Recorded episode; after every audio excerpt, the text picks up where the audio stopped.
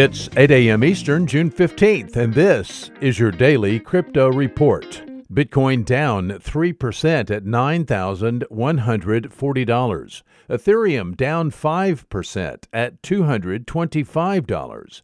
XRP down 3% at 19 cents. These are your leaders by market cap. Top gainers in the last 24 hours, Flexacoin up 41%, Levolution up 26%, and Hush up 18%. Today's news. Digital asset hardware wallet firm Ledger has joined the Universal Protocol Alliance and will be integrating its blockchain security and infrastructure solutions with Universal Protocol technology.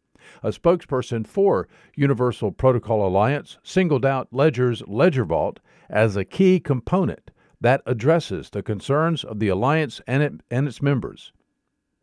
Mark Hipperson is co-founder and chief technology officer of United Kingdom-based Starling Bank.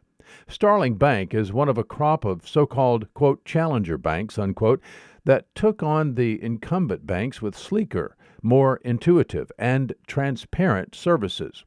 Now, Mark Hipperson has launched Ziglu, a cryptocurrency platform that seeks to provide easy and safe access to cryptocurrency. Part of Ziglu's secret sauce involves routing requests to find consumers the best deal on crypto. Example, if the best price for Bitcoin happens to be in dollars on Kraken, Ziglu converts the fiat to dollars and sources the Bitcoin on Kraken.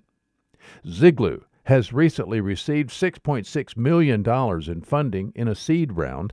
Ziglu is live now and joins Square and Revolut in the space.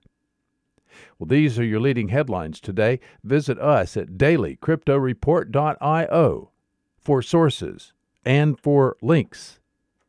Find us on social media, add us to your Alexa Flash Briefing, and listen to us everywhere you podcast under Daily Crypto Report.